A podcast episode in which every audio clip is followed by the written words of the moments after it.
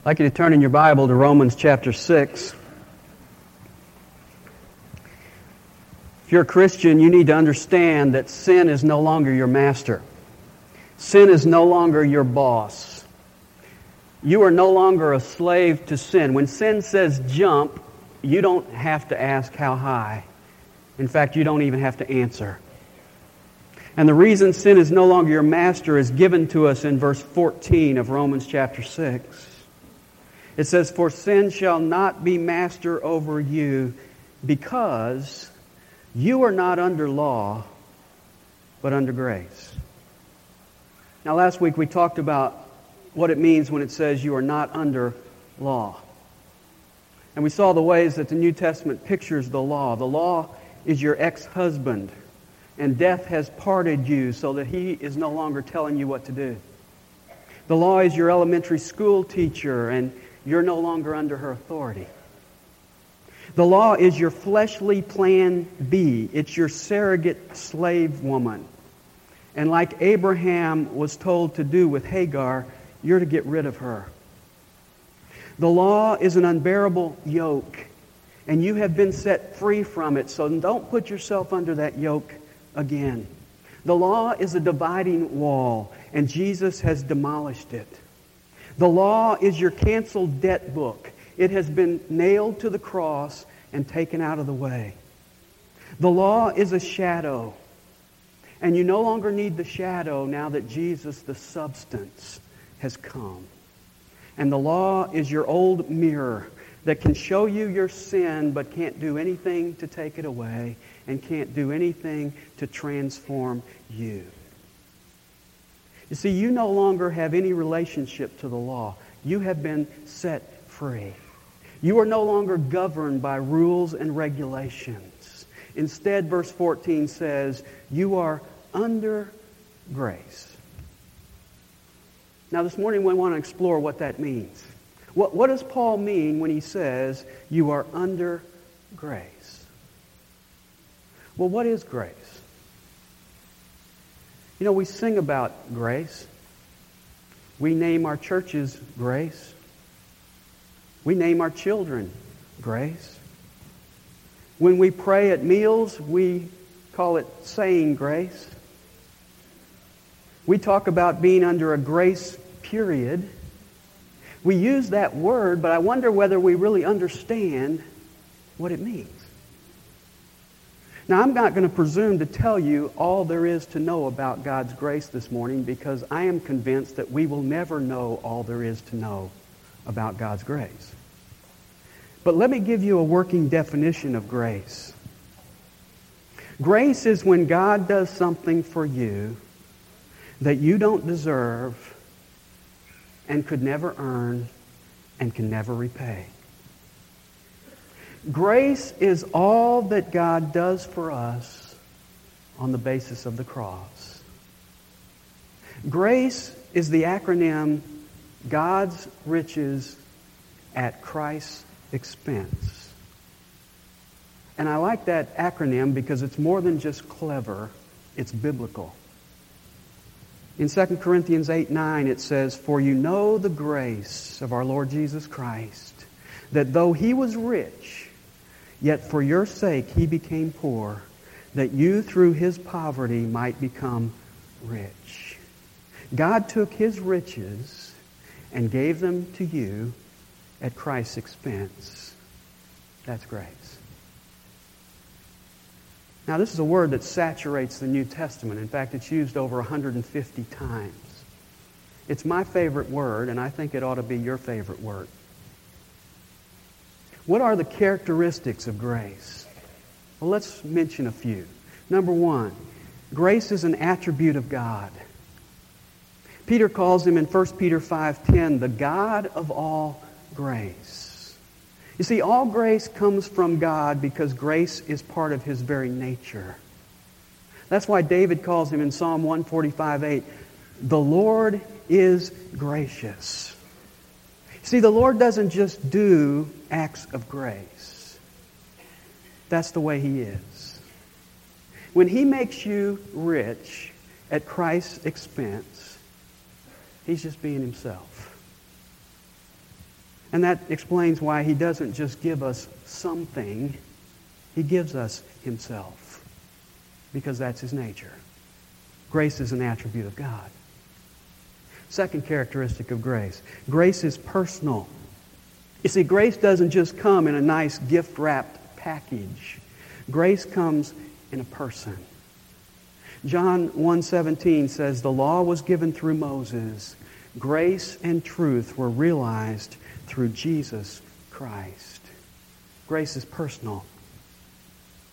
That's why I love what the writer of Hebrews says in Hebrews 4:15 and 16. He says, "We do not have a high priest who cannot sympathize with our weaknesses, but one who has been tempted in all things as we are, yet without sin.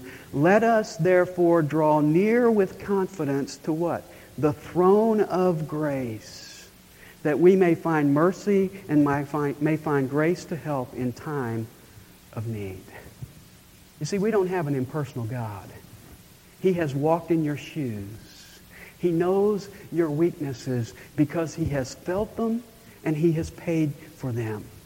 And so when you draw near, you are not drawing near to an intimidating throne of law.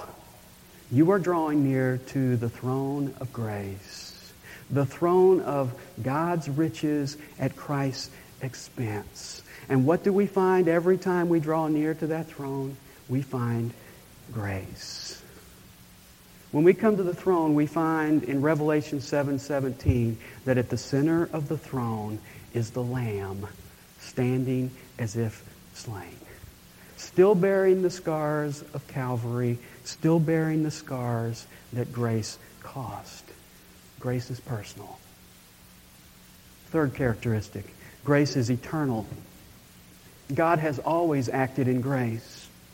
2 Timothy 1 9 says, God saved us and called us with a holy calling, not according to our works, but according to his own purpose and grace, which was granted us in Christ Jesus from all eternity. Now, a lot of people think that God acted one way in the Old Testament and another way in the New Testament. The truth is, God has always acted in grace toward people. Genesis 6 8 says, Noah found grace in the eyes of the Lord. Abraham was chosen by grace. God has always acted in grace, and He always will, because grace is eternal. Fourth characteristic grace is limitless. John 1:14 says, "And the word became flesh and dwelt among us, and we beheld his glory, glory as of the only begotten from the Father, full of grace and truth. And then you know what it says two verses later? It says, For of his fullness we have all received, and grace upon grace. How much grace do you think Jesus is filled up with? How much grace do you think he has? Well, whatever your answer is, John tells us we have all received that same fullness. And then he adds this, and grace upon grace. Grace on top of grace. Grace overlapping grace. We got to go to Florida this summer on vacation, and we had these, we borrowed these little short chairs. Have you seen these? They're little lawn chairs, but they're short. So you can sit down right on the edge of the ocean, and the waves can come in and come over you. And I noticed watching the waves that the waves come in, waves come in, and one wave hits you, and before that wave has totally subsided, another wave comes in and hits you. And you never have to turn to your family and say, Kids, I think that's the last one. You know, that's the way it is with grace. We get more than we need, and it just keeps coming. It's limitless. Paul says in Romans 5:17, it's the abundance of grace. He calls it in 2 Corinthians 9:14, surpassing grace of God. In Ephesians 1:7, he calls it the riches of his grace. Listen to the adjectives in 2 Corinthians 9 8. And God is able to make all grace abound to you, that always having all sufficiency in everything, you may have an abundance for every good deed. God's grace is limitless.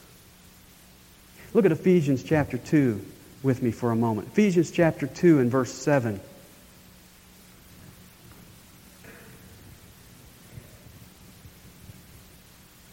Grace is my favorite word, this very well be, may be my favorite verse.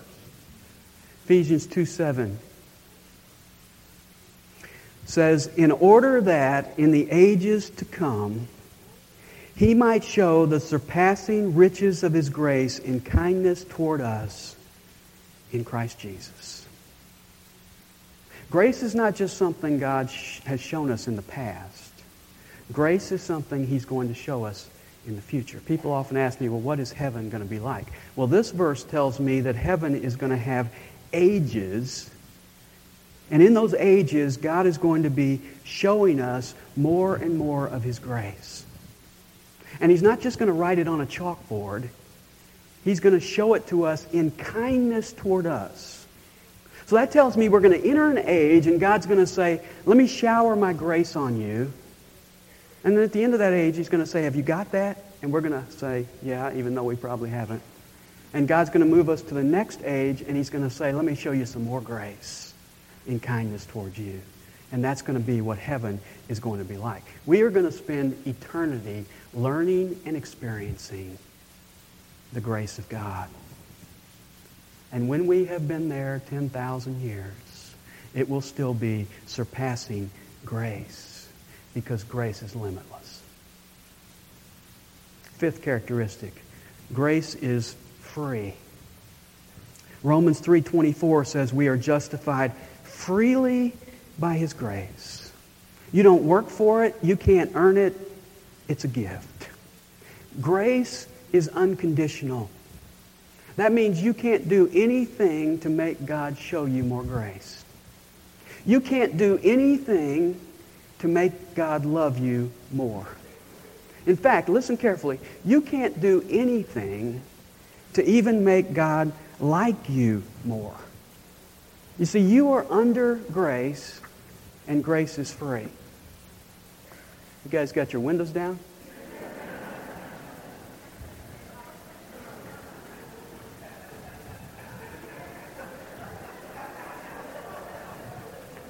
Get mine. You know, it's the fact that we don't understand that grace is free, I think, that causes many of us to struggle with a consistent quiet time. Because what do we do? We carve out a time, we say, that's my quiet time, and we start out good, and then after a while, it becomes a duty. After a while, it becomes legalistic. And we find ourselves going into our quiet time and we punch our punch card and we say, now God owes me something. Let me tell you something. God likes you just as much on the day you don't have a quiet time as he does on the day that you do. God likes you just as much on your good days as he does on your bad days.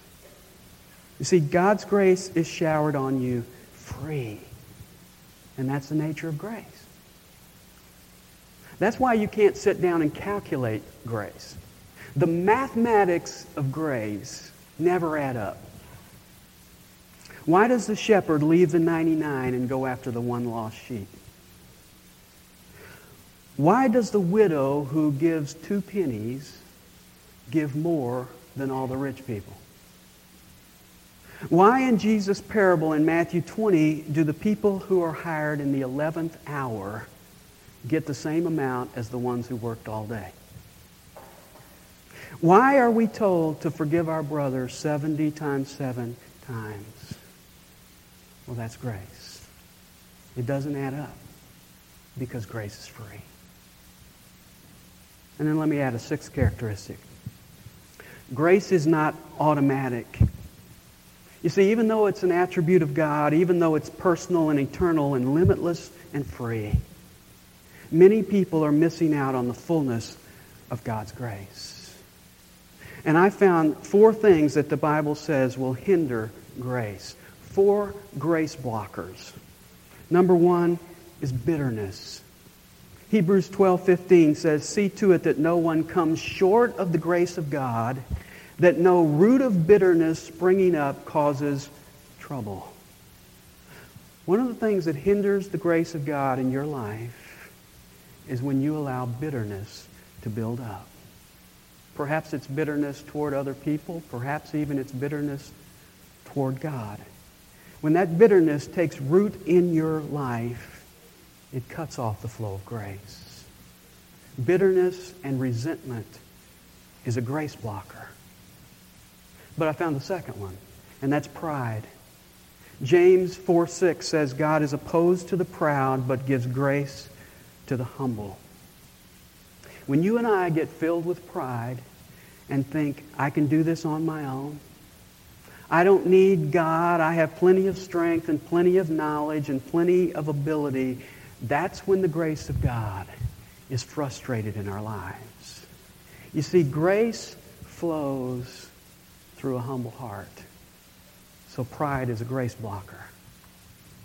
But there's a third one, and that's legalism. And I want you to look at this verse. It's Galatians chapter 5 and verse 4, because it's a verse that many people have gotten confused on and misled by. Galatians chapter 5 and verse 4.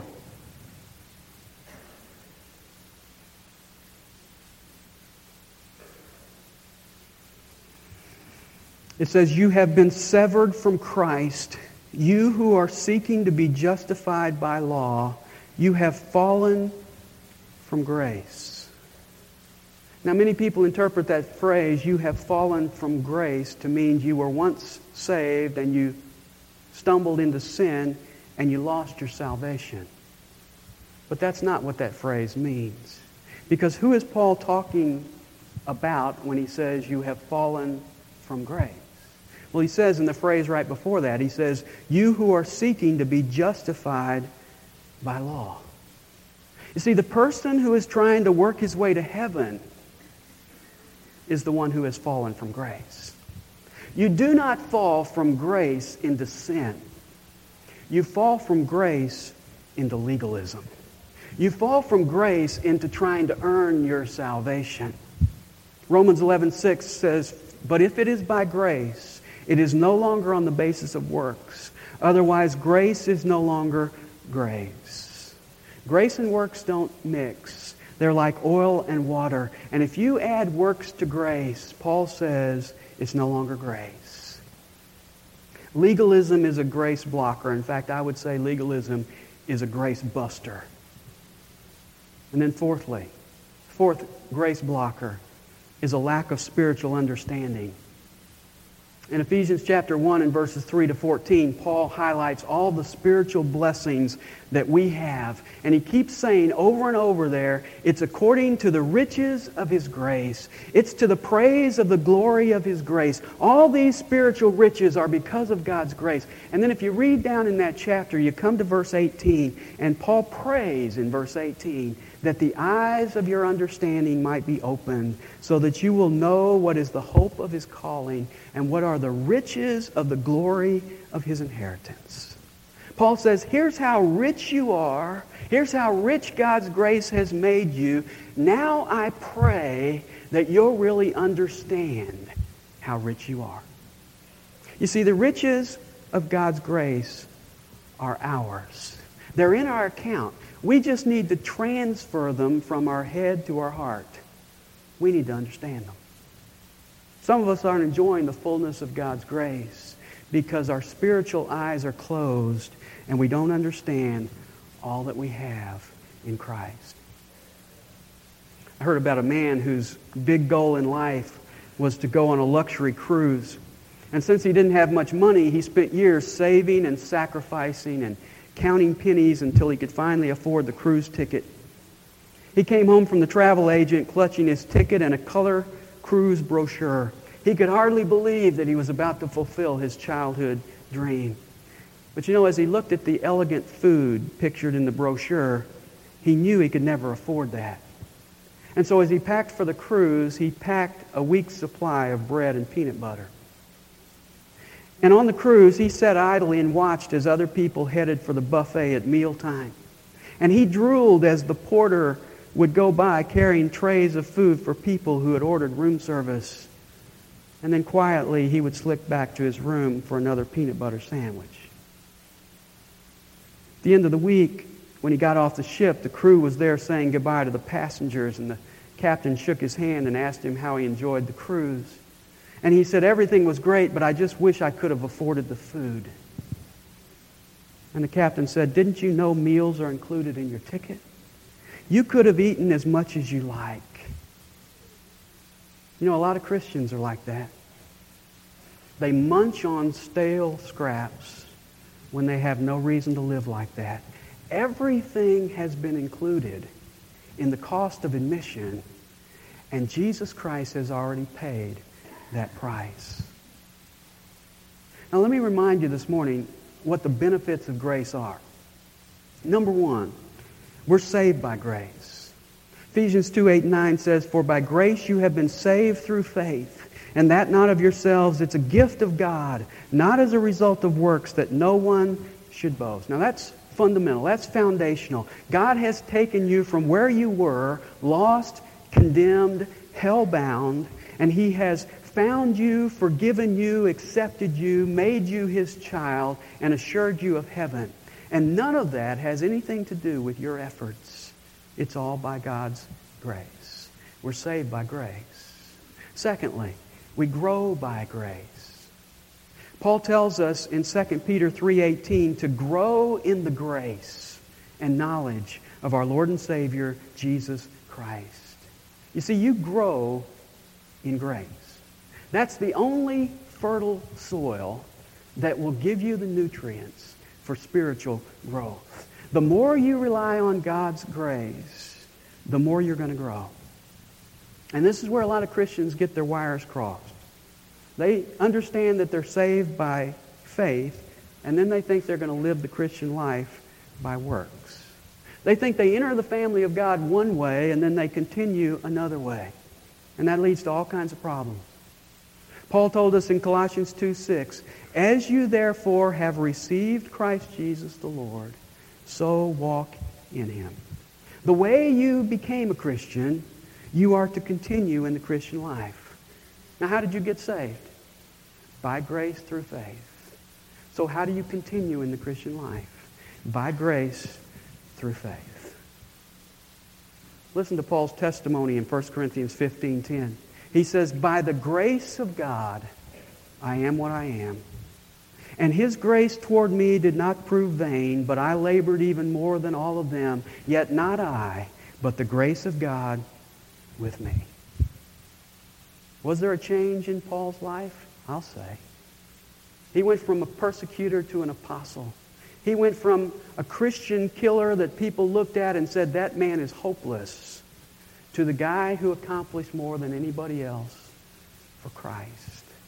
And how did he do it? What brought about the change? Paul says, it wasn't me working. It was the grace of God in me. You see, that's where growth comes from. Every Christian should be able to say three things. Number one, by the grace of God, I'm not what I used to be. Number two, by the grace of God, I am what I am. You see, that's not bragging because God did the change. And third, by the grace of God, I'm not what I'm going to be because God's not finished with me yet. You see, we grow by grace.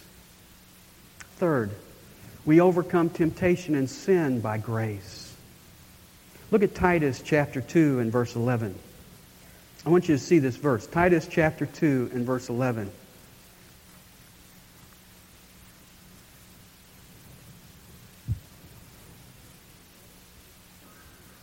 says, For the grace of God that brings salvation has appeared to all men. It teaches us to say no to ungodliness and worldly passions and to live self controlled, upright, and godly lives in this present age. Did you catch that? What teaches us to say no to temptation and sin? It's the grace of God. Now, that doesn't sound like the grace I hear a lot of Christians talk about.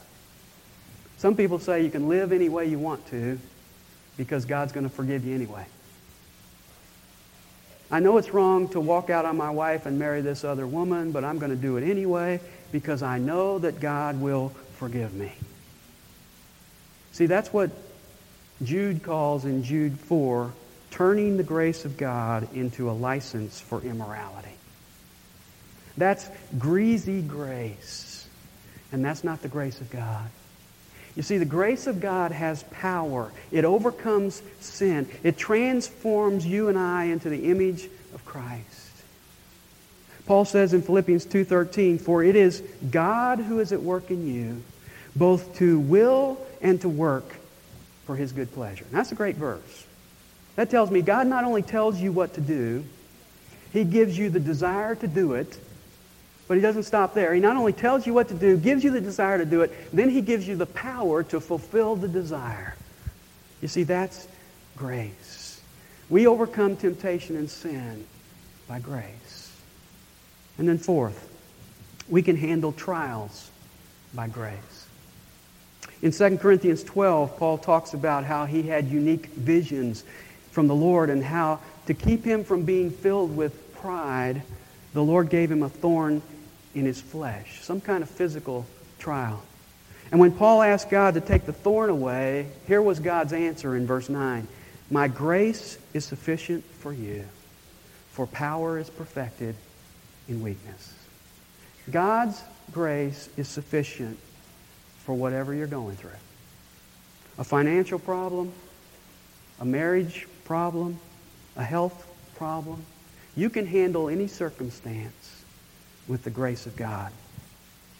Because you see, the paradox of grace is that the, the more you realize your weakness, the more you will realize His strength.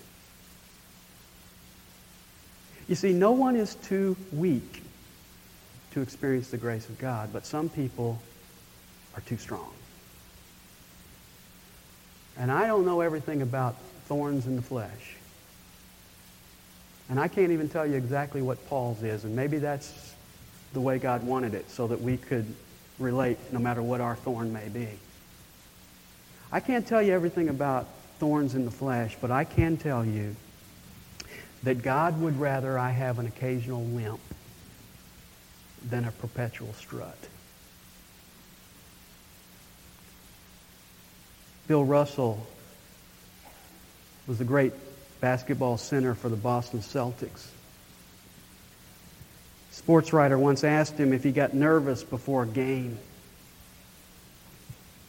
He said, Yes, before every game I vomit. The sports writer was a little surprised, so he said, Well, what do you do when you have two games on the same day? He said, I vomit twice. You know, that's the way we should respond to trials. When trials come, we should be weak and humble. In fact, that's what they're designed for. They're designed to keep us realizing that we are weak and to keep us humble because that's where grace is at its best. Why is it that some people grow through trials and some people don't? Why is it that some people get bitter and some people get better? Why is it for some people they're stumbling blocks and for others they're stepping stones? It's an issue of whether they use the grace of God. You see, trials do not automatically mature you. I know a lot of people who have gone through a lot of trials and they're still spiritual midgets because they don't rely on the grace of God. You see, those trials are designed to drive you to the throne of grace where Hebrews 4:16 says we find grace to help in time of need. Look at 1 Peter chapter 1 and verse 6. 1 Peter 1 6.